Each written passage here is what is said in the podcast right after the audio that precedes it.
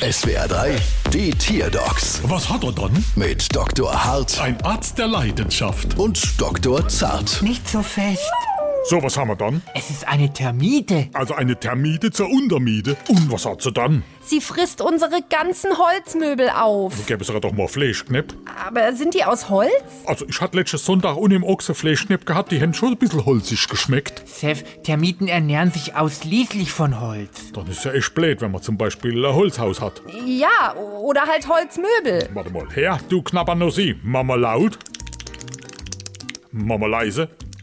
Es ist ja eigentlich gut, wenn sie Holz frisst.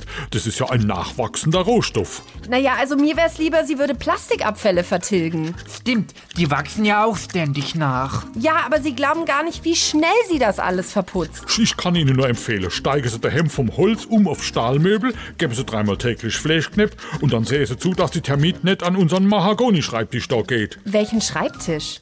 Seth, unser schöner Mahagonitisch ist weg. Oh Gott, das tut mir wirklich sehr leid. Wah, der ist nicht weg. Nein? Nee, der steht ja sogar doppelt mit auf der Rechnung.